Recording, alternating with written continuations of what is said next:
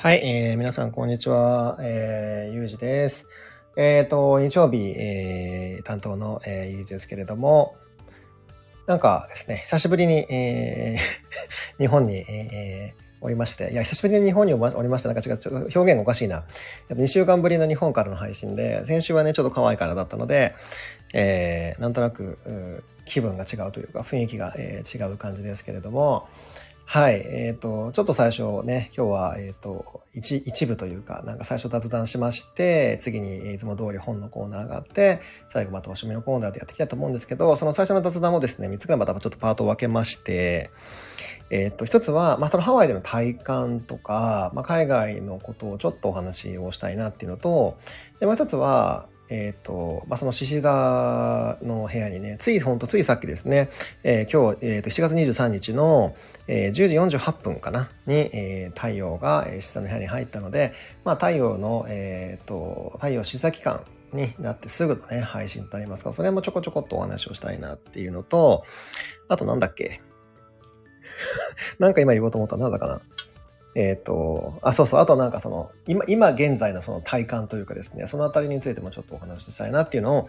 えー、思います。はい。まず、えー、皆さんね、たくさんのお帰りなさいメッセージありがとうございます。えっ、ー、と、1週間ぐらいかな。まあ、あの、時差があるので、だいたいなんか約8泊ぐらい、記念泊みたいな感じになっちゃうと思うんで、えー、8泊9日ぐらいの、えー、海外だったんですけれども、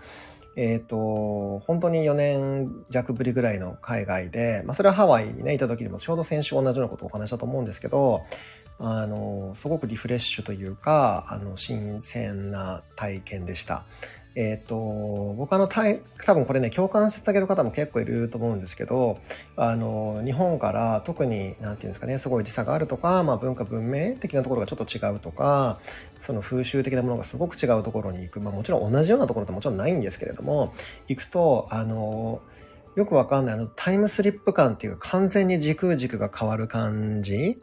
が、すごく、あの、僕は好きで、あの、ああ、海外だなとか、海外旅だなっていうのをすごい感じるんですよね。まあ、例えば成田から、今回成田からだったんですけれども、成田から向こうのハワイに飛んで、もう全然空気が違って、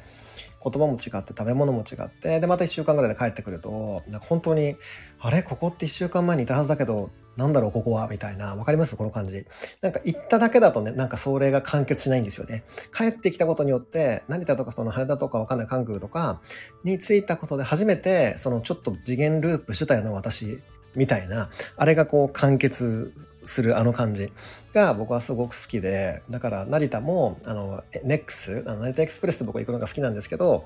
あの、乗ったの本当に久しぶり3年ね、数ヶ月ぶりで、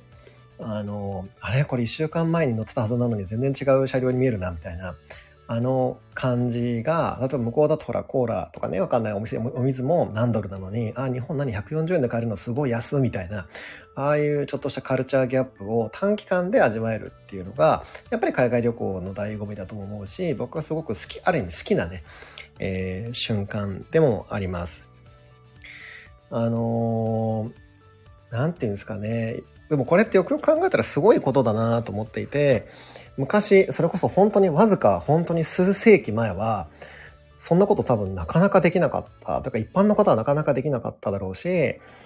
ね、したとしても本当にもう行ったら帰ってこない覚悟とかの方もいただろうし、まあ、空海とかはね、本当にもう1000年以上前とかに、あ、1000年ぐらい前か、やってますけど、まあ、昔から交易とかはあったとはいえ、本当に一般の方がそうやってね、うろうろ海外とか行ってきますとかって、また帰ってきますとかってできるなんて本当になかったでしょうし、って考えると、本当ミラクルだなと思います。うん。そういう意味ではだからね、いろんな意味での、その、まあ、魂の進化とかね、そういうのも含めてですけど、が、現代の方が圧倒的に昔よりも早くて加速してるんだろうなとも思うし、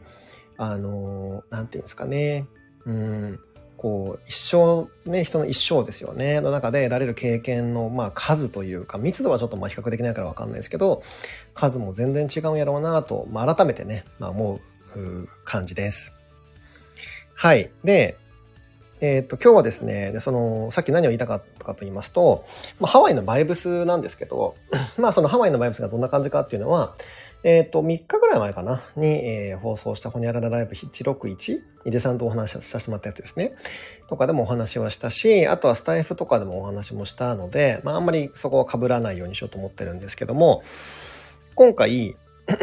何がね、良かったかというか、面白かったかなと思って、何を感じたかというと、うーんと、まあ、日本の方と日本語で喋ってる時は別にハワイだろうかどこだろうが別に、まあ、関係がないとまで言わないですね。効果は薄いあんまり強くないとは思うんですけど、例えば外国に行くと、まあ、特に僕なんか一人旅が多いので、やっぱり現地の言葉ないし、英語で喋ることが多いですが、えー、とですね、例えば、うん、そうだな、まあ、ハワイで僕も結構一人ユニットも結構前半後半あったので、ちょこちょこね、まあまあ、ちょっとこうね、あの街で買い物するとか、えー、ホテルにちょっと喋るとか、まあタクシーにちょっと喋るとか、まあしてたら、やっぱり当然英語を喋るわけですよ。で、それを喋ってる時の体感として、ああ、なんかね、アメリカ英語、あ、イギリス英語はちょっと違うんですけど、実は、アメリカ英語ってすごく横隔膜のあたりを使うなっていうのに気づいちゃったっていうか、すごい思ったんですよ。うん。あの、横隔膜を使って喋るから、だから、あんまりそこ使い慣れてないと、なんか呼吸が苦しくなってくるっていうか、なんか息が続かなくなってくるというか、それを体感としてすごく思思いました。はい。うん。だから、なんていうんですかね、こう、ちょっと、あの、なんていうんですか、アメリカ英語だと、イギリス英語は若干違うと思うんですけど、あの、それこそ超点々ではないけど、あの、航空共鳴をすごい使うような気がするんですよ。うん。なんかわかります？あの、あの僕英語うまくないけど、あの、なんていうんですか、カタカナで下のほらトークってトークじゃないですか。ね。でも英語っぽく言うとトークっていうか、トークみたいな、わかります？この感じ。ちょっとあの航空共鳴をちょっと意識して使う感じ。そう。だから、僕からすると、あの、僕はイタリアがなかったから、イタリア語って逆になんか顎っていうか、歯、歯っていうのかな。その、顔の下半分よく使うんですよね。あの、イタリア語で言うところのストニ、 stringere i denti っていう言い方をするんです。あの、だから devi stri からイタリア語の先生には僕は devi stringere i denti って習ったんですよ。それどういうことかと言いますと、あの、口の形で言うところの、あの、ツーとかチーみたいな、今、皆さんもこれ聞きながらツーとかチーって言ってほしいんですけど、ツーとチーの動き、特にチかな。チーってこう横にこう、ほら、あの、この口を横に広げるじゃないですか。そう。そうすると、あの、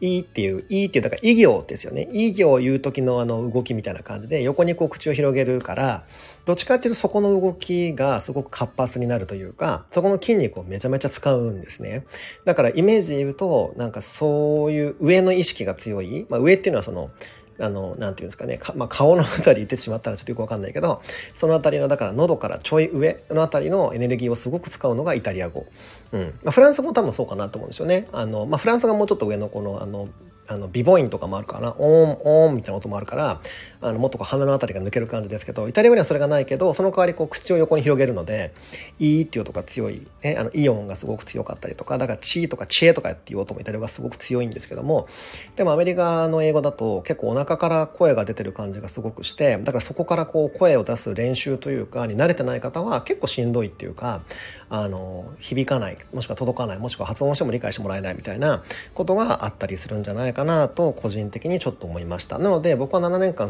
ちょっとさっきも言いかけましたけど、7年間ぐらいイタリアにいたので、やっぱりイタリア語っぽい上の発音って楽なんですよね。あの、その、さっきも言いましたけど、まあ、デイビスト・リンジェル・デンティっていうところの発発音に慣れてるから、日本語もどっちかっていうとね、まあ、まあ、日本語なんてもっと口を開かなくても発音できる言語ですけども、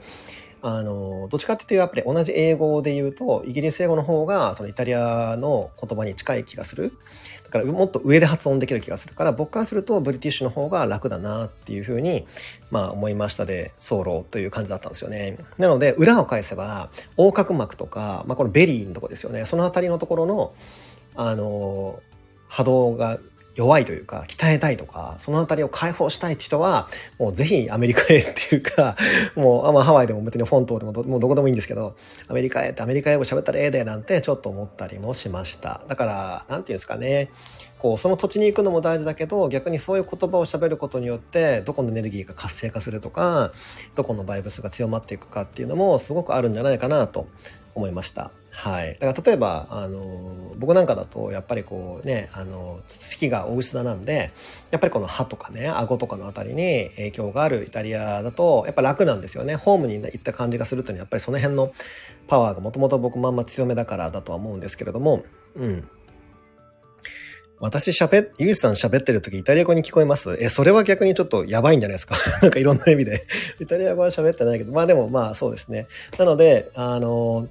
なんて言いました？あ、そうそう。だから僕からすると、僕その、なんて言うんですかね、その、カニザミがあんまないと僕は思ってはいるんですけども、一応。だから、やっぱそういう意味では、その、何お腹のあたりとかね、まあ、もしくはその担当しているそのアメリカとかに行くとやっぱりこうなんだろうなちょっと修行味がある感じっていうのはありますね。はい。うん。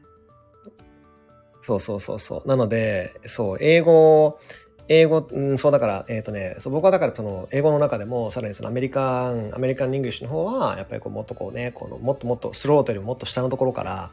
出てる、のでもっともっと下のところから出てる感じがしたので、やっぱりそっちのあの波動が強化されて、イタリア語とかフランス語とかはやっぱ上の方が強化されて、で日本語はね、なんか、なんていうんですかね、顎とかでもなく、もっとこう喉ですよね。喉で喋れるじゃないですか。なんか、本当に口とかも動かなくても、なんなら今ちょっと試しますけど、ほとんど唇の動きを封印して喋っても、こんな感じで、こんな感じで普通にこうやって喋れるじゃないですか。今解放しましたけど。なので、なんかあんまりこう、ね、喉的なところは強化されるけれども、されるのか？わかんないけど。うん。だからいろんなものを閉じてても日本語って喋れるなっていうのをね、改めてね、思いましたという感じです。はい。うん。もうそれがね、今回まあその久しぶりに海外に行ってみて、えー、感じた体感だったんですけれども、他にもね、なんか他の言葉を喋ってると、どこが強まるなとかね、どこが来るなとかもね、結構体験してみたいななんて思ったりもしています。はい。それこそスペイン語とかだったらどこなのかなとかね、同じラテン語ベースだから、イタリア語と近いのかなとかね、ポルトガル語はどうなのかなとかね、それもちょっとね、楽しみだなとは思ったりはしてるんですけども、はい。はい。ということで、えっ、ー、と、次の雑談の件なんですけど、今って実は、あのー、今っていうか今日の朝の10時48分までは、実はですね、えっ、ー、と、獅子、カニ座とヤギ座とドラゴンテイルとドラゴンヘッドのそれぞれ29度。えー、だからカニ座、えー、ヤギ座、えー、天、ん？いいのか？天秤座、お羊座の活動級での実はグランドクロスができてたんですよ。うん。今もう獅子座の部屋に太陽が映っちゃったから、もうグランドクロスはなくなっちゃった。まあ、正確なグランドクロスではないんですけど、まだでもその、あの、エネルギーは全然継続してるんですけど、グランドクロスができてたんですね。なので、結構体調しんどかったとか、なんかもろもろ痛かったとか、なんかいろいろやばいみたいな人は意外といるんじゃないかなと思うんですけど、どうでしょうかね。な、な、なんだかんだ言うて僕もですね、本当に2日か3日ぐらい前から右半身ですね、特に肩甲骨周り、えー、あとは腕ですね。今はもう肩甲骨はだいぶ取れたんですけど、腕がなんか激痛で、何をしたわけでもないし、何が起きたわけでもないんだけど、腕がこう痛かったりとか、ちょっとしび、しびれに近いような痛みっていうか、ジーンってする感じなんですけど、まあでも言うてもまあまあ不快なんで、ちょっとしばらくっていうかブログがなかなか書けないね、えー、状態なんですが、はい。まあなんだろう。だからしゃ、こうやって喋れってことなのかななんかわかんないですけど、はい。だから、えー、そういう状況にあります。皆さんはどうでしょうかね。なんか、そういうような不調が、えー、来てたりするんじゃないかななんて思ったりもするんですけども、えー、まあでもとにかくもうちょっとね、太陽が進んだりとかすれば、えー、この不調からも解放されていくはずなので、えー、まあ時間の問題かななんてね、思ったりもしております。はい。でね、えー、っと、あと何言おうと思ったかな。えー、っと、まあでもそんなもんか。はい。で、ぼちぼちじゃあ次のテーマに進んでいきたいんですけど、で、今回ご紹介する、えっ、ー、と、ライフチェンジブックのコーナーはですね、これは僕にとってはだいぶ意外かもしれません。いや、意外というか、僕の普段の配信発信系では、あんまり取り上げないテーマなので、おそう来たかなんて思っていただけるんじゃなかろうかって思ったりもするんですけど、じゃあ何のテーマだと思いますか？どんな本だと思いますか？はてなというのがクエスチョンなんですけどって別に まあ質問をするコーナーでもないから別にまあさらっとも言っちゃいますけれども、えーとですね、前実は僕インスタのストーリーズかなんかでチラッと表紙裏に書かれているコメントを上げてそれでもう敏感な方は反応してくださってたので、あの、もうお気づきの方もいるかもしれませんが、いきますよ。タイトルがですね、じゃじゃん、えー、私は愛される実験を始めたでございます。えー、著者は浅田祐介さんで、えっ、ー、と、これは角川さんから2、3年ぐらい前かな、出たのかな。えっ、ー、とですね、初版が2020年11月だから3年ぐらい前ですね。はい、浅田祐介さんはですね、あの、ASD アンダーバーエレガントというツイッターアカウント、もしくは、そうですね、そうですね、ツイッターアカウント持ってまして、えー、多分10万人ぐらいかな、フォロワーが。えっとね、この裏表紙で言うと、フォロワー12万人と書いてますね。はい、あのー、えっ、ー、と、がいる、いる、本当に、あの、バリバリの配信者の、えー、方でございます。そうそう、パンケーキね。まさにまさにおっしゃる通りです。あの、この本僕は、あの、別になんか恋愛に興味があって読んだとかではなく、前から実は僕の浅田さんフォローしてたんですよ。あの、で、僕はどっちかっていうとこの本の内容っていうよりは、その彼のあのツイッターとかでの配信とかの方が楽しいなと思っていて、まあほら短文の方が読みやすいってのはもちろんありますし、で、響くね、刺さる言葉もすごくいっぱいそこ出てくるので、まあ面白いなと、まあ僕は前からずっと思っていて、で、まあいつかこの彼の本を読みたいなと思っていて、まあちょっと買っといたんですけど、あの、しばらく読んでなかったというか、ちょっと積んどく状態になってて、で、この間、ほんと何ヶ月か前にバーっと一気に読んで、で、面白いなと思ったのは本当になんか一気に最後まで読ませるその出力がね、やっぱ彼はあるなってこう思ったんですけれども、で、僕はですね、今回この本を読んで、まあ、あ、すいませんね、郵便、郵便が来た。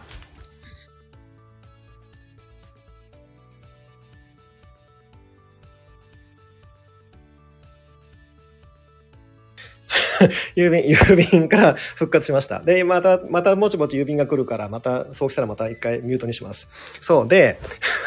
不思議な配信会になってますけど、そうでね、何が、あのー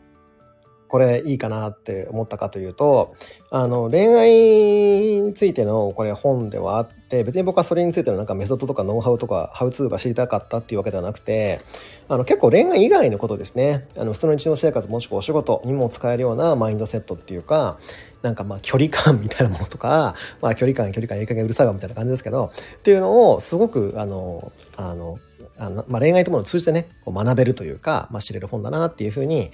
えー、思いました。そうなんですよ。普通の人間関係にも繋がってる。うん。っていうのはなぜかというと、やっぱりこう、愛を継続するには、リスペクトが大事で、みたいなこともすごくこの方は語っていて、あ、すいません。また郵便だ。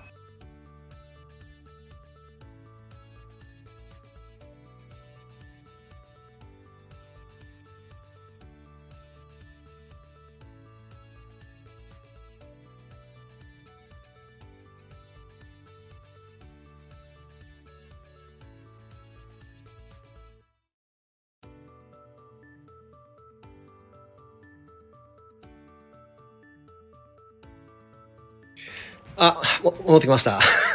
いや、もう、なんでこんな時間に来るんだろうって感じですね。不思議だな。なんだろう、夏土曜だからかな。まあいいや。はい、えっ、ー、と、えっ、ー、と、続けますね。そうで、僕はまたね、いつも通り、まあ今回は、あの、いつも通りのパターンの込み出しを読んだりとかちょっとしないんですけど、あの、すごくね、刺さった、あの、フレーズがあったから、そこだけちょこっとご説明しますね。えっ、ー、と、なんだっけ。えっ、ー、と、えっ、ー、と、えっ、ー、と、えっ、と、えっ、と。そう、あの、まあ、ちょっと、ちょっと要約しちゃうと、付き合ってからはラブをリスペクトに作り変える作業がいると。で、それがリスペクトキープモデルであると。まあ、モデルはどうでもいいんですけど、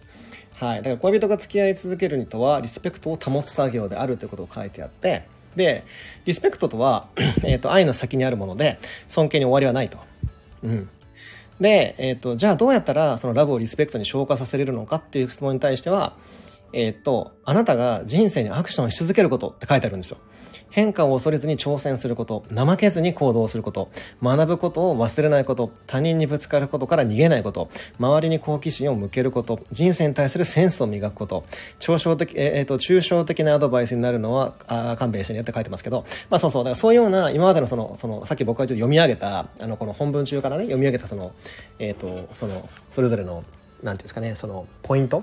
が結構刺さるなと思ったわけです。はい。うん。いや、だから、恋愛だけに通じる云々ではなくて、もう本当に日々の生活とか人間関係において大事なエッセンスが結構ギュッと凝縮されていて、それでいて恋愛興味がなくてもね、こう読ませる本だなと思ったので、まあ、文章とかを書きたい人からしても勉強になる本じゃないかなと思いました。あとは個人的には結構この僕は想定好きですね。はい。というそういう理由からまあ選ばせていただいたんですけど、あとはプラスね、ちょうど今日が、あの、獅子座の、太陽獅子座のファーストデーということで、まあなんか、まあイコールラブだというわけでもないんですけれども、はい、なんか、えー、こういう本もたまにはいいんじゃないかなと思いました。はい。買いたくなりましたとね、ありがとうございます。はい。で、えっ、ー、と、お次、えっ、ー、と、なんだっけ。えっ、と、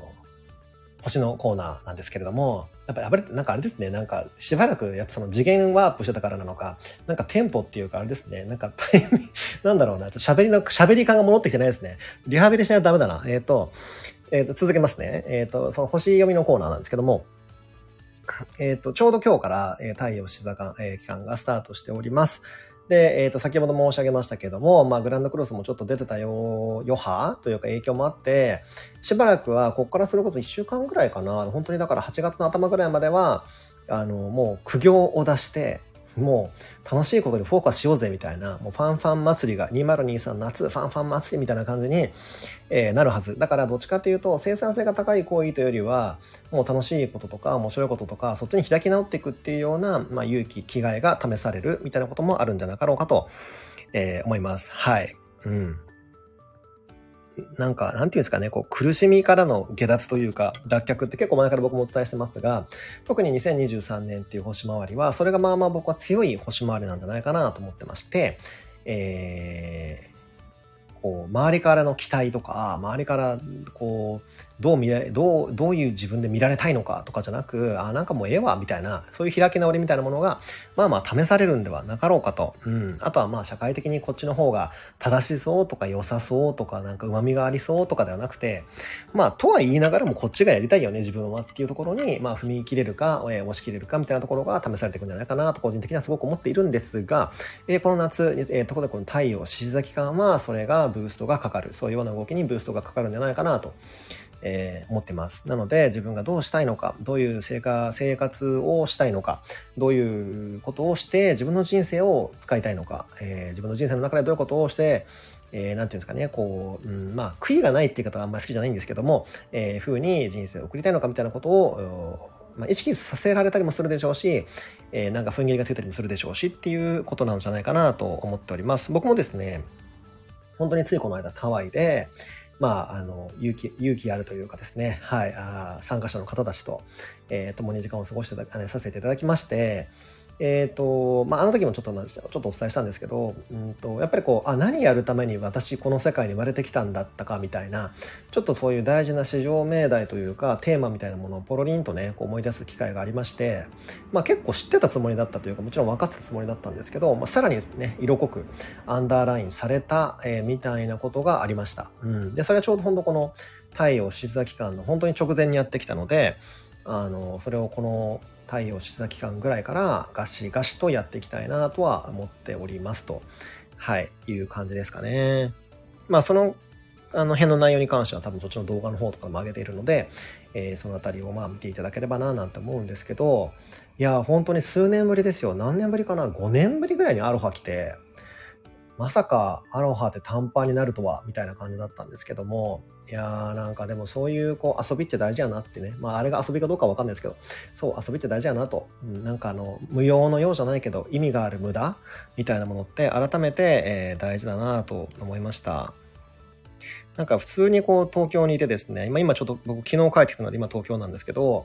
あの、淡々と仕事をして、淡々と生活をして、淡々と栄養とかに気をつけて、淡々と淡々と、もう何でも淡々やってるとですね、もう本当に何でも淡々族になっていって、もうハッシュタグ何でも淡々族ですけど、もうなんか、つがなく物事が進むことに慣れすぎるというか慣れてしまって遊びみたいなものがどっかにぶっ飛んじゃうことが結構多いんじゃないかなと思うんですけども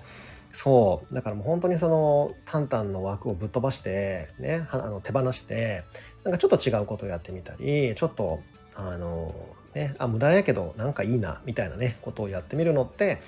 その、まあ、AI を出すのは、比較に出すのはあんま好きじゃないんですけど、まあ、AI できなさそうだなっていうか、なんかこう、人間だからこそできることなんじゃないかな、なんてね、まあ、改めて思うわけですよ。はい。なので、やっぱりこう、非日常の中のそのなんか、なんか良くも悪くもその無駄を楽しむセンスみたいなものはね、なんかこれからも磨いていきたいな、なんてね、思いました。はい。うん。なので結構僕の中でも今回の10日間、いや、10日間嘘言ったな。8日間ぐらいか。のハワイは、本当に、こう、あの、大事なものを、こう、改めて思い出させてくれる、ううまあ、行為というか、うん、でしたし、の人間性というかね、そういうものについてもまたこう、改めて考えさせられる経験でしたし、また、相番ね、プレイヤース、イン海外、行きたいなと思いましたし、どんな感じになるのかななんていうのも楽しみになりましたし、もちろんね、国内のリトリートとかもそうなんですけど、なんかやっぱりこう、同じことの連続じゃない日々、時間を過ごすって、なんか密度が違いますよね。なんか、あ、気づいたら一週間終わってたっていうのも、もちろんそれはそれでいいし、そういう生産性にフォーカスを置いた時間があるのもそれはいいと思うんですけど、そうじゃなくて、たまにはやっぱり72時間とか48時間とか24時間とか、まあ1週間とか10日とか、まあ1ヶ月でもいいし、いいんですけど、あ、もう絶対これは一生忘れらんないわ、みたいな濃厚な日々を意識して作って送ってみるのもいいなと改めて思いました。うん。はい。話飛ぶんですけど、僕はお遍路さん行った時って、本当に、あの、日、日にちから、あの、まあ、大体何食べたかみたいな話、ものから、なんかどこに行ったかとかも、まあ、お寺の名前こそは、実はあんま覚えてないんですけど、なんか大体覚えてるんですよね。2014年の10、えっ、ー、と、9月24からスタートして10月の4日に終わってるんですけど、なんかそんな感じで、やっぱり圧倒的に密度が濃い日々って人間やっぱり記憶から抜け落ちないんだなっていうのを、まあ、約5遍路に行ったから約10年経った今でも本当覚えてるんですよ。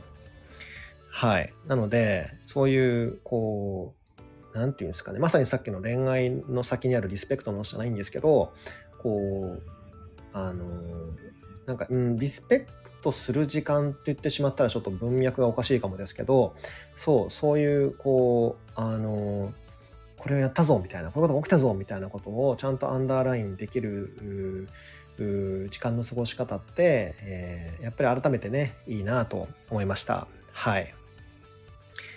と、えー、ちょっと長くなりそうなので、この辺でまあ切ろうかなと思いますけども、そんな感じで、えー、なんていうんですかね、ちょうどほら、皆さん夏休みとかもほら、お子さんとかいる方は特にでしょうか、まあ始まったぐらいの頃かなと思いますけど、あ、ひまわり、あ、ひまわりありがとうございます。そう思ったかなと、えっ、ー、と、えー、夏休みが始まったぐらいのタイミングかなと思うんですけど、やっぱり小学生とか中学生とか高校ぐらいの時って、夏休みってほら別にひと夏のなんとかではないけど、やっぱなんかドラマが起きたり、何かアクションを起こしたり、何かを始めたりってことも結構あったような気もするんですね。